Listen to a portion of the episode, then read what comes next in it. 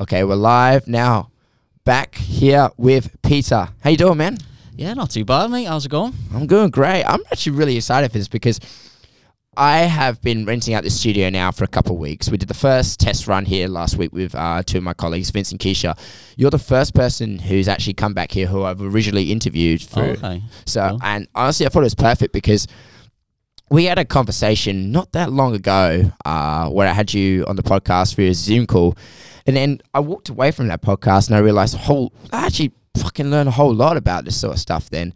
And then because I didn't know a whole lot about you, I started interviewing other fighters on my podcast. Yeah. And I realized you'd worked with a whole bunch of people. So, Yeah, it's uh, I mean, honestly, for someone such as yourself, uh, you know, you're a nutritionist. I wanted to ask, man, how do you get your clients? um.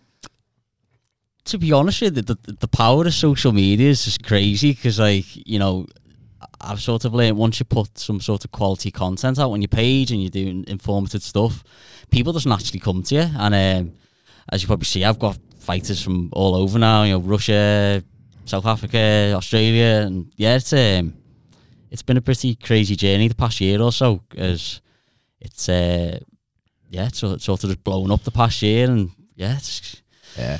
That's great because, I mean, if you've got fighters literally all over the globe, you know, and one's competing like non-stop, how do you, like, how does someone such as yourself, like, manage your day? How do you manage your time with all these clients that you have under your belt?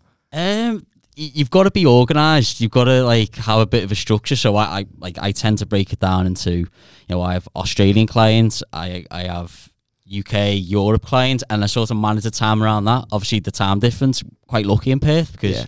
It's only you know, UK is only eight hours behind, so it's it's not that bad of a time difference, but it is a you know wake up and go to bed kind of job because you're just constantly you know with the time difference. But it's a it's a good problem to have. It's a it's a it's an in- interesting job at the moment, especially with especially COVID happening, um, all the lockdowns getting lifted. There's more events coming up, so it's getting getting busy and busy at the moment. Yeah, we it's it's you're definitely right about that, especially here in Perth. We're lucky because we just had a past weekend. We had an eternal Yep. event here.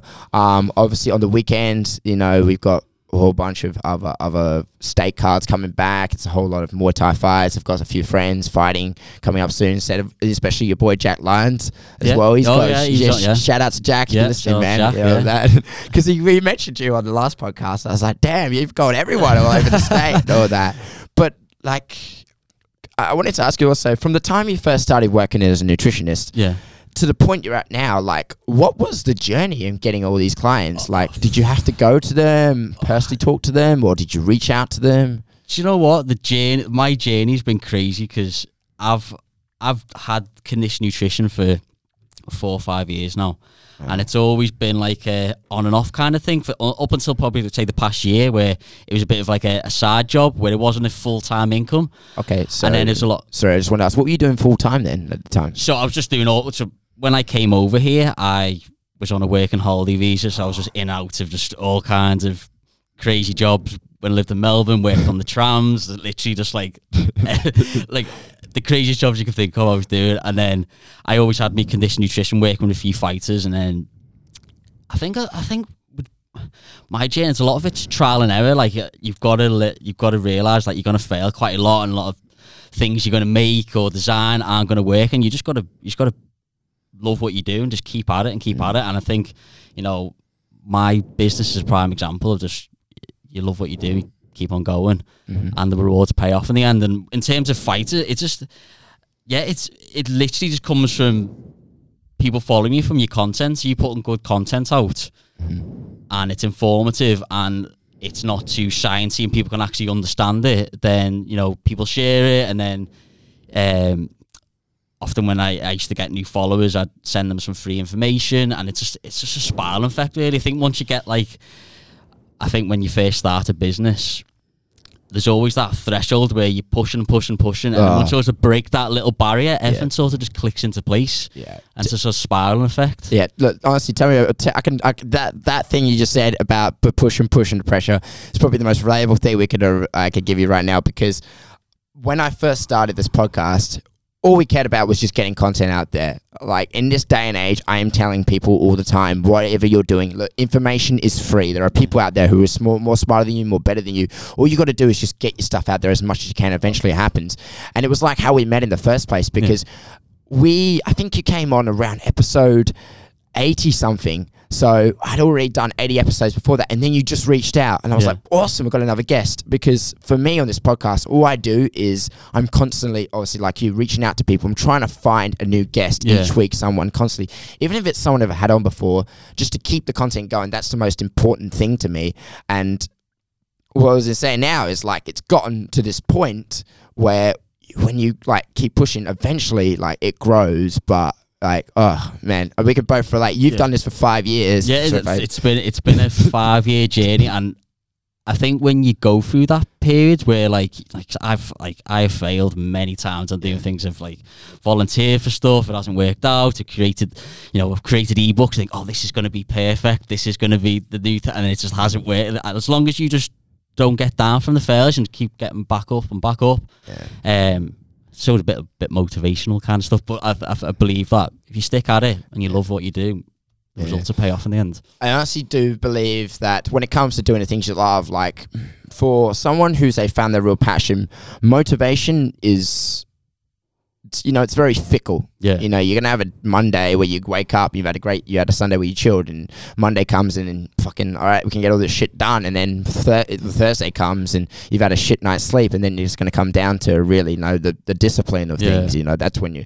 Anyway, um, so we were speaking about content. And honestly, one thing that's the reason why I really think that gets you uh, get out there the most is the way that you put your content out as well on Instagram. So basically, I, I wanted to spend a good chunk of this podcast, obviously, you know, talking about some of the things that you you posted. Yep. Now, starting with the most recent one you put up um, about Epsom salts. Yep. Now, I read through that and I just I definitely learned a few things for for sure. Now, for someone personally myself, I've done Epsom salts about two, maybe three times in my life. Um, did they help? Uh, I felt like I felt like they helped to some degree. I mean, ease some muscle soreness, but for me, I felt like that it was just a miniature condensed version of like a um a float tank. Yeah. Have you ever, used one of those before? I've never actually used one though. Oh, okay, No. that's, that's cool. It's, it's definitely something to try. Okay. I've used them a couple of times in my life, and I felt like they're pretty much like an Epsom buff on steroids, pretty Okay. much. So,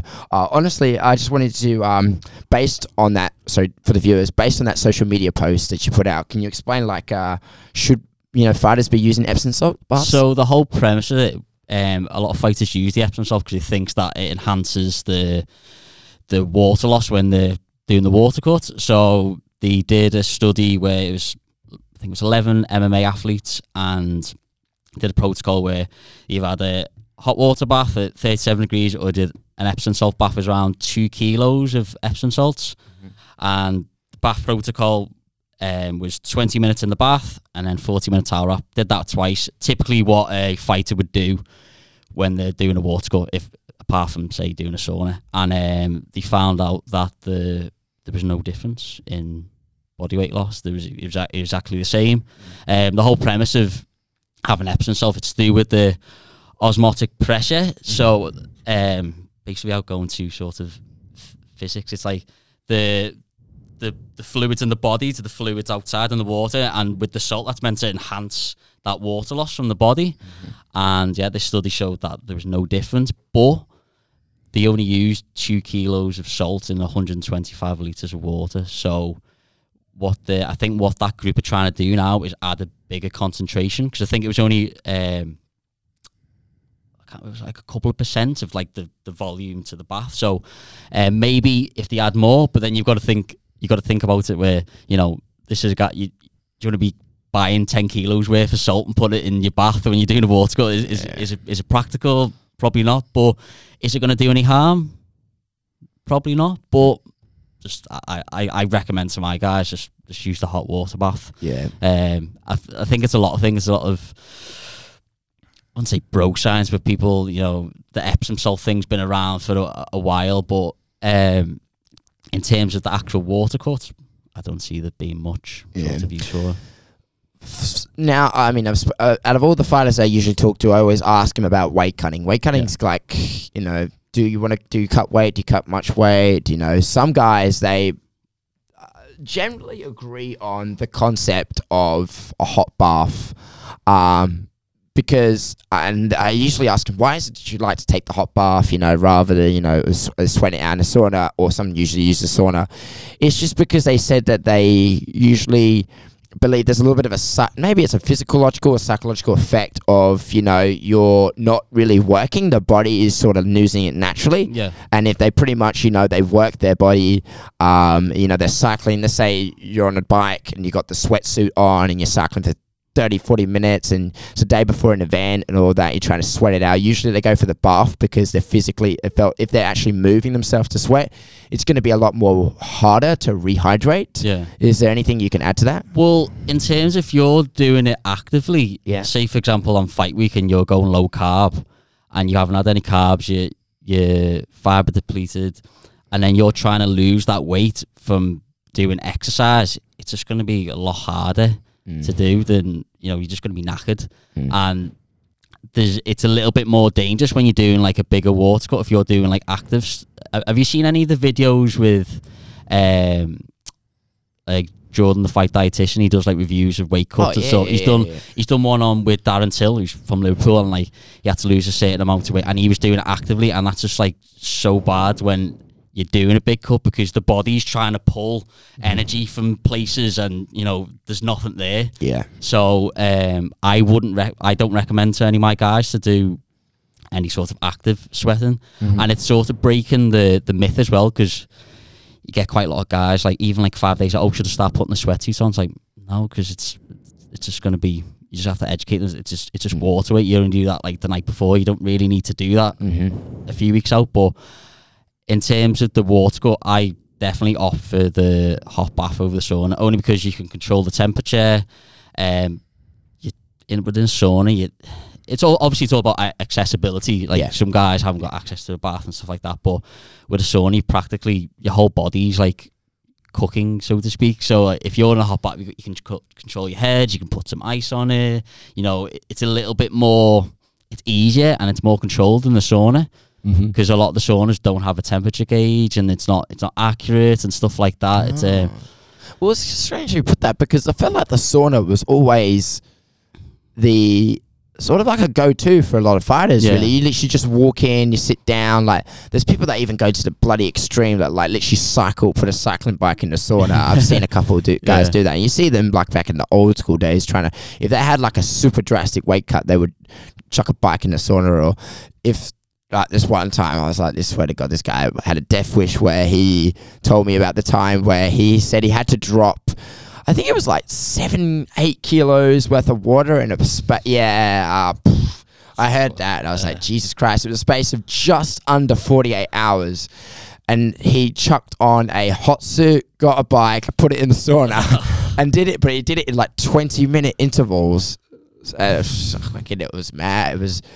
I think the thing with the sauna as well, like if you looked at if you looked at the two of them, think hot bath or sauna, where you're most likely going to lose the most water, you'd probably think, oh, the sauna, Yeah. because naturally, but it may take a little bit longer with the hot bath, but it's just a lot more controlled. It's you know you have someone around you. It's just yeah. I, I try not to recommend the sauna, but it's all dependent on what the because I you know I work online, so some guys don't have access to a bath, you know.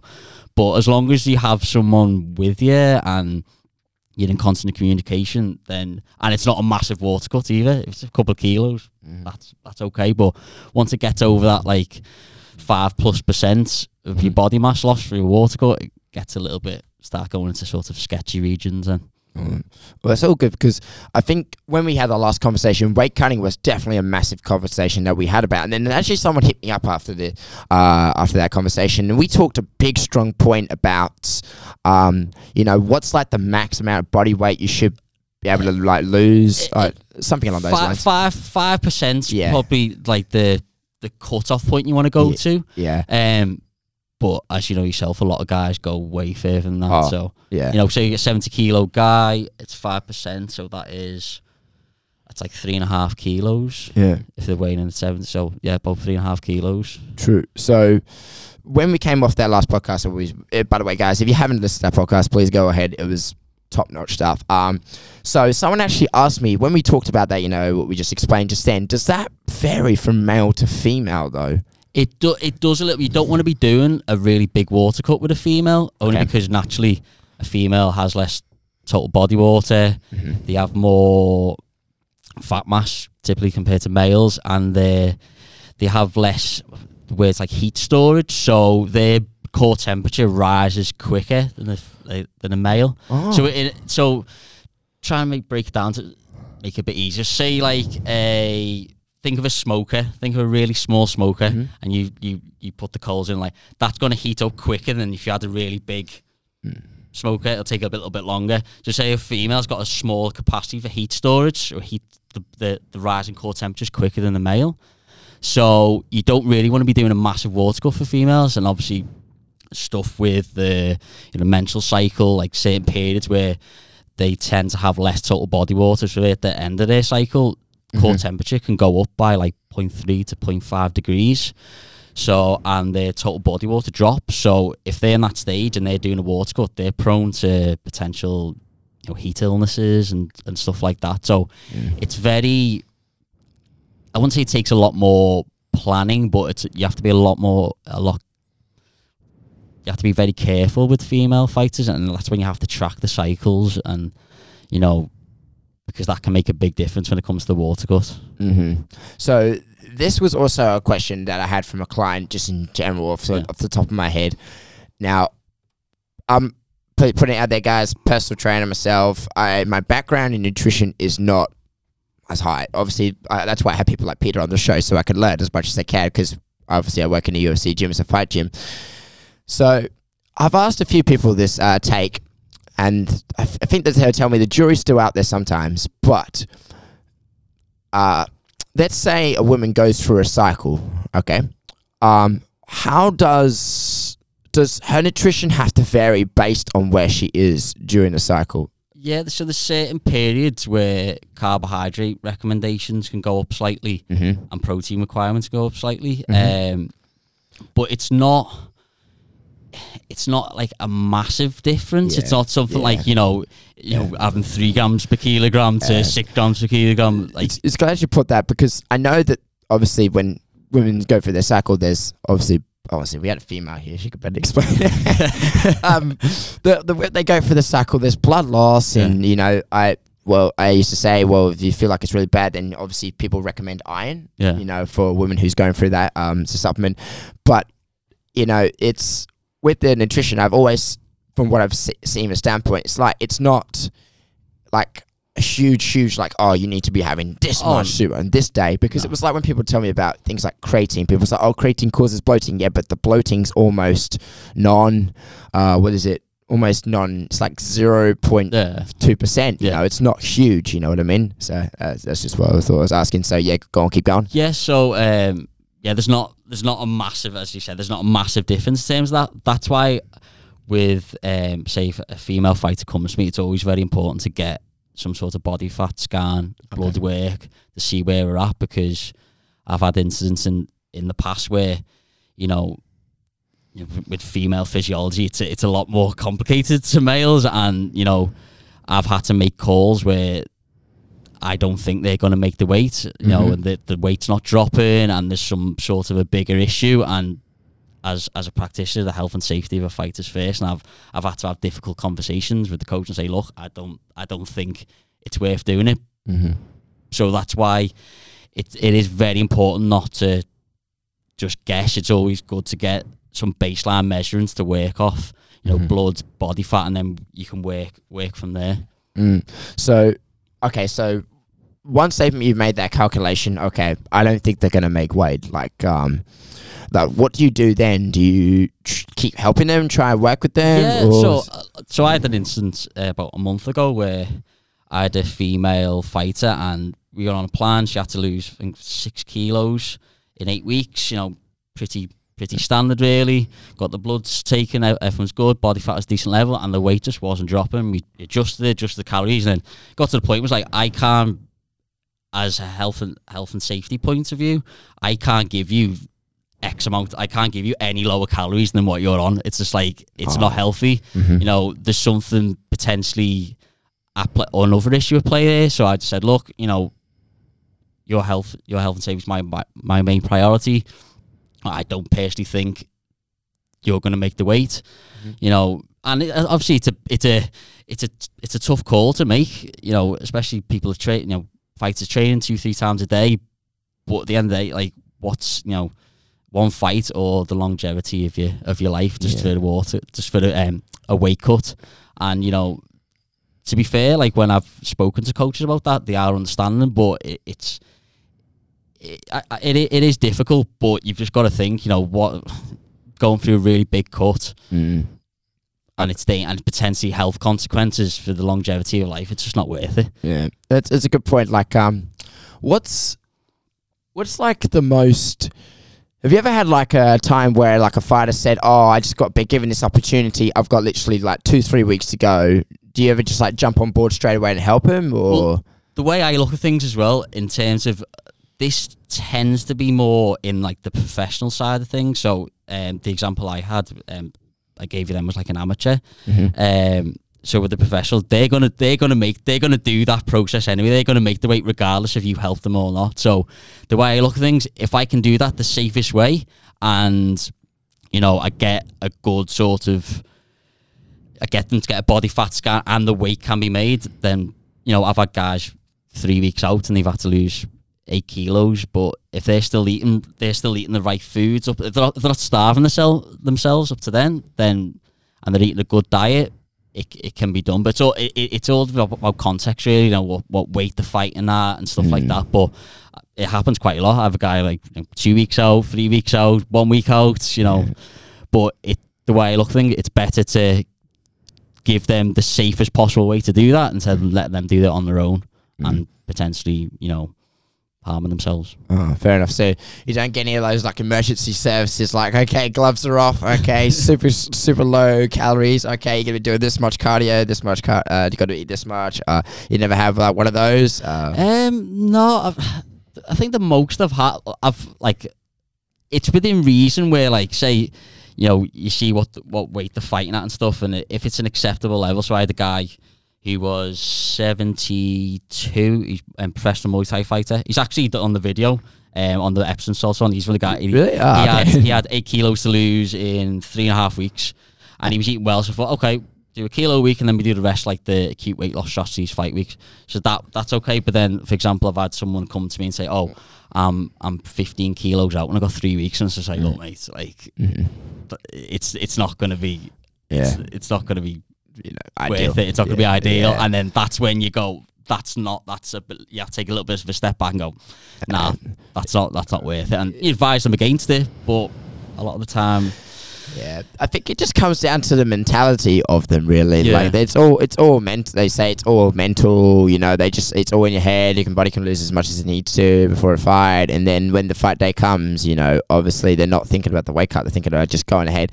But I feel like it's one of them. One of the fighters that told me just uh, that I spoke to who said, "Oh, when it comes to weight cuts, you're not thinking." About the weight cut, you're just thinking about the end goal. You're thinking because you want to get in there because you want to get paid. You know, you want to get in the fight. You want the opportunity, and you don't want the whole concept of the weight cut. And then, oh, people say, "Oh, you shouldn't do it, shouldn't do it." And, that, and to them, they have the mentality that it's just they're naysay. They're just naysayers. Yeah. They don't want you to do it because it's no, it's not healthy. But then again, you got to go to. There's people who going to go to the extreme yeah, to get it. Now, um, one thing we also talked about that also got another question from the last podcast because we spent obviously we spent a good deal of time talking about weight cutting because Yeah. it's so it's so what is it talked about throughout all sports Yeah. in you know especially in combat sports where people have actually died from it as well and then there's had to bring laws and sanctions on it so someone t- uh, was talking to me hey man the podcast you did did you ever talk about weight gain so that was something else I wanted to talk to you. So we talked about like you know the extreme uh, weight cut. So how much do you reckon if someone was trying to go up a weight class? What do you think could be the max amount of weight and time or amount they should be gaining per week? that's actually a very good question. Um, it's it's quite difficult, really. To be honest, I've only had one client who's actually wanted to go up a weight. Um, yeah, it's it's all about the time scale. Really, like realistically, if you want to, you know, put on, you know, it's not a overnight process. You want to put on muscle mass. Mm. It takes a lot of time to do it, and you don't want to do it too quickly. Um, so it's all about the time scale. Like, right, I've got, you know, in six months I want to compete at, you know, welterweight and lightweight and Mm. this this amount. Um, yeah, it it doesn't happen that much to me in terms of doing like a weight gain plan, but as you probably know as a personal trainer, it's Mm. you, you can't just say, all right, yeah, you need to consume you know Yeah. four thousand calories a day. 'cause Yeah. then they put, they put fat mass on. You want to go for around you know, you know maybe like a half a percent or one percent weight Mm. gain a week, Mm. but it's very difficult to to actually put on the weight with the amount they actually train. Yeah. So you're they're having to consume, you know, quite a lot of calories, and it, it it's a lot more. I find it a lot harder to. Well, it's, it's a lot more of a complicated process for the weight gain than it is the weight loss. Mm. There's so many other factors to involve. hmm Yeah, because I've always found like you know when it comes to building muscle and all, it's it's time and not even that, but like for someone such a fighter, you know, we talk about you know stress, adaptation, recovery, and all that accumulation, all those sorts of things, and to put on like muscle, you need to be resting and. Yeah. Obviously, one of the things that we actually tell them down uh, is I'll tell them is they, they say, "Oh man, I'm training like eight times a week, and you know I'm eating all these thousands of calories a day, and it's just it's, it's nothing working, and I'm not training." I was like, "Dude," or the first thing I say is I tell you to do less. Yeah, But when people get here, the concept of oh yeah, I don't want to do less, don't want to do less, don't want to back off, think I'm slacking. I'm like, no, I'm serious. If you take an extra wet rest day, uh, your body will thank you and feel a whole lot better for it. Because I always tell, and I can pretty sure you could agree with me, agree with me, and I know a lot of people agree with me. The best training sessions that people have is the one after a rest day. yeah, Uh, so when it came to really gaining muscle, I mean, mm, I, I say a hel- usually a healthy way or a rule of thumb was is I say try because I don't focus too much on the scales. I try and let's say try and gain an extra two hundred grams or two hundred and fifty grams for each week for the next few weeks, and you must also stay in a calorie surplus yeah, um, roughly, I would say about two to three. 200 to about 300 calories above your maintenance and then slowly start to build from there and then at one point like have a day where you sort of cut back because obviously eating all this food you know it can be exhausting Yeah. and you know it can cause stomach problems and binge eating so um, that's usually the way to go but one little bit of advice is if to say could you give some tips on obviously we just talked about calorie surplus but like certain foods you want to be consuming like um a lot of sort of liquid calories because it's like easier to consume. So like a shake, Yeah. um, you know, smoothies just to get them carbohydrate recommendations in. Same same sort of premise with like post weighing. Mm. You want to be having like rapidly digestible, you know, easy to consume food. So it's sort of the same when you're doing like um when you're trying to put on weight. Mhm. Um, but also you you will you know you will put on a little bit of fat when you're in a in a shape. It's it's Yeah. very difficult to well near enough impossible to put on weight without putting any any sort of fat mass on. correct correct yeah. Um, so the real fun rate like you want to be aiming for at least you know two grams per kilogram, two and a half, Mhm. even on the upper end of that, maybe three. A protein.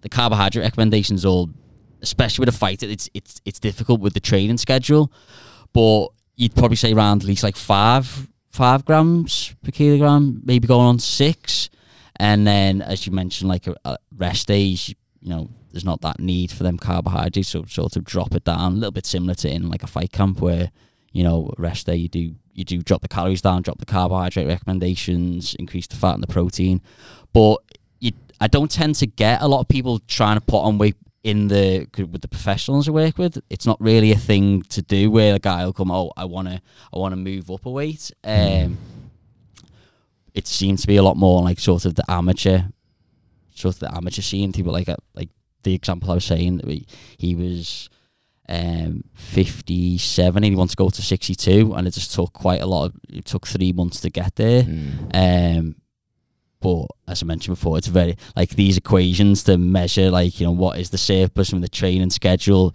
It's a it's it's a lot more difficult than than your general person wanting to lift weights in the gym. Yeah, true, true, for sure. Um, what was I say? Now, because we're on a concept, also obviously um, talking about straight after waiting, um, like it's obviously very crucial. They've come off a period where you know they've just been starving themselves and rehydrating and all that. And how many? And obviously, they've been in a calorie deficit. So as soon as they come off the scale, obviously this is a question that would vary from person to person. But like, is there certain guidelines to the amount of calories that they need to be consuming, or the certain types of foods they should be consuming as well? Because we talked about liquid kind of foods. Yeah, it's it's it's all really based that the main the main the two main things post weighing Yeah. is fluid and carbohydrates. Yeah. So you th- they're the main focus. So you know my sort of thing immediately post weighing focus on fluids. You know Mhm. you've done a water cut. You want to say you've lost three kilos in a water cut. You times that by 145, and that's your fluid intake for that post weighing period. Mhm. And the carbohydrate recommendations, you want to be getting at least seven to ten grams per kilogram of body mass Mhm. um, in that post weighing period. So um, I'll give you an example. So like they did a study um, a couple months back where it was elite wrestlers and they lost six percent of the body mass through like low carb, low fiber, etc. And then post weighing they consumed seven grams per kilogram. Or was, was it six, six grams per kilogram Yeah.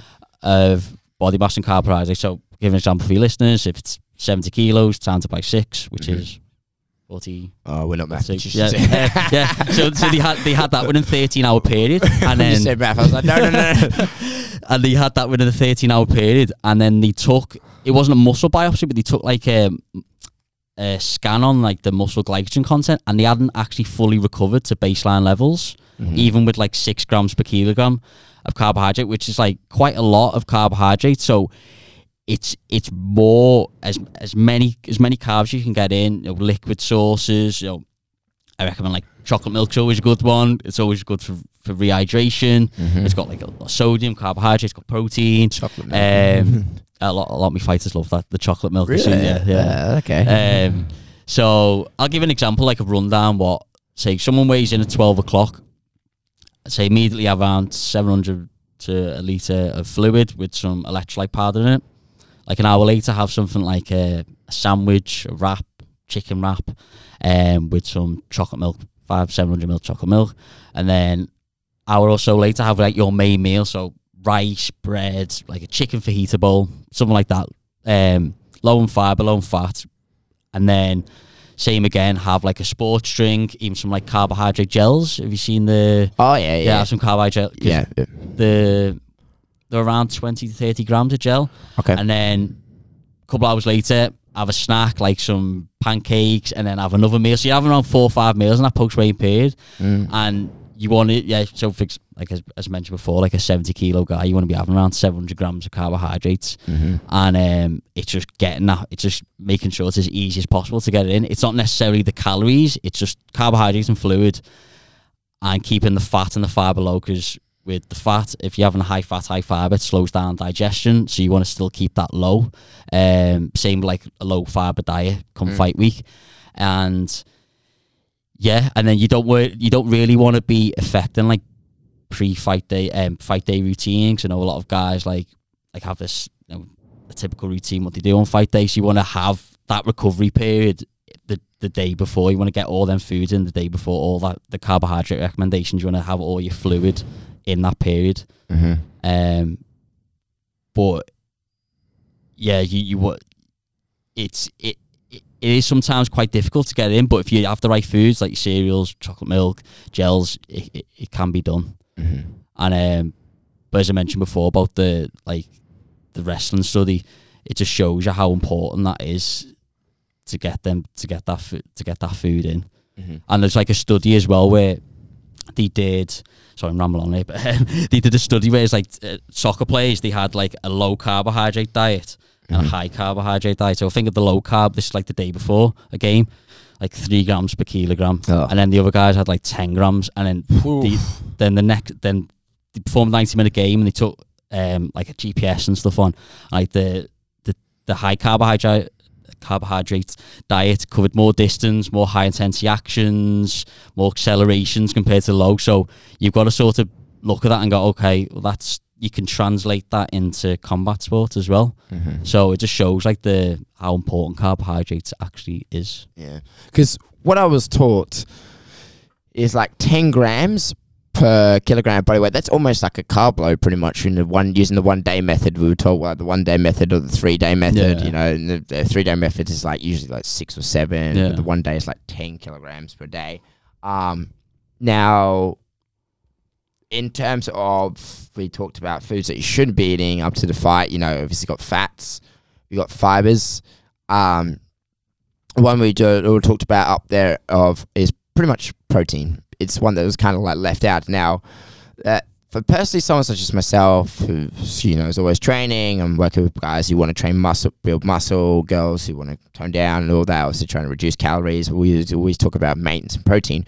Now, there's a lot of debate these days about what is the ideal um, protein intake. You know, we the argument is like what is it there's there's not really much evidence that i'm aware of maybe i'm, I'm probably wrong about this but the idea all this extra protein has much of a benefit um that i've read Yeah. uh so like they say the i think the uh, the, usually everyone should be consuming about 0.8 grams per kilogram body weight.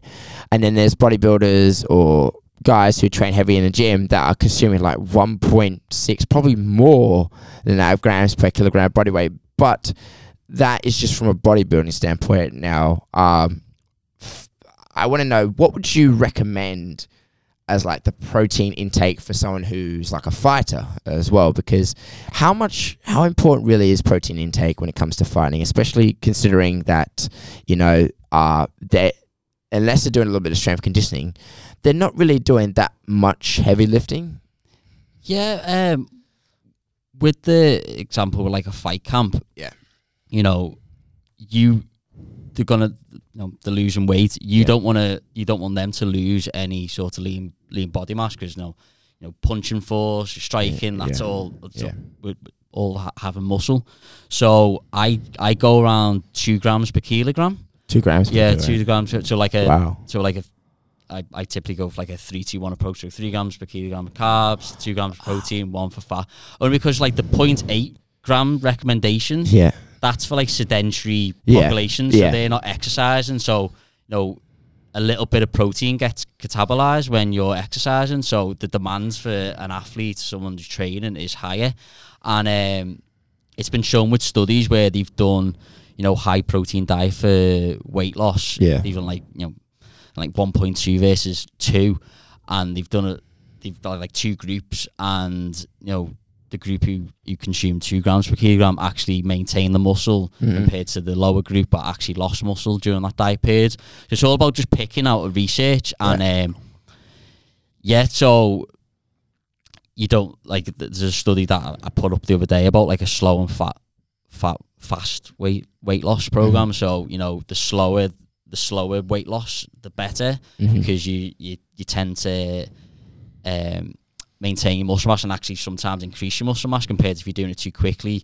you mm. lose you lose a lot of lean mass. It's usually around seven so in a typical so someone who's overweight will tend to lose in the calorie deficit but tend to lose more fat mass than lean and then but then it's the opposite way around for an athlete because the leaner and they've got less fat it's it where they're getting that weight from. So it tends to be lean muscle. So I always try and keep the protein relatively high okay. in that period. Um so two two grams. two, grams, yeah. wow. and then even Way- when way it's off. like yeah.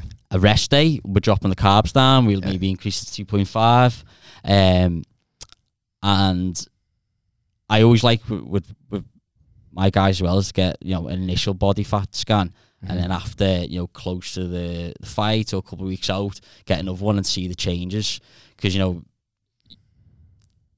you want to be. You would say you want to you want to be as lean as possible, but like because obviously it affects like your punching force. You know, you've got Mhm. more muscle behind you, and um, it's an area it's sort of overlooked in sort of combat sports about having the protein because a lot of guys just like when I see like food diets or people tell me what they typically have like proteins like often sort of left left out. But then when they've been given a high protein diet, like I've, I've seen guys and like they've been com- like people have commented how lean they actually look, and that's just by just manipulating the protein intake and actually having high protein. And yeah, um, round round two, two to two and a half, I typically recommend. But then when it comes to fight week, it obviously depends on the the size of the cut. So Yeah. you, sometimes you drop it down to you know one point five, or Yeah. if, it's a, if it's a really big cut, you drop a little bit, little bit further. Yeah, so I was way off. That's but but the, but the point the point eight is is was designed for like sedentary population. Yeah. So, um, you know, don't get me wrong. You probably if they did a study compared to one point five to Yeah. two, there might not be that much difference. But I'd always try and keep it the upper end. Yeah. Um, yeah, I just I, I always try and go for the two and just and just l-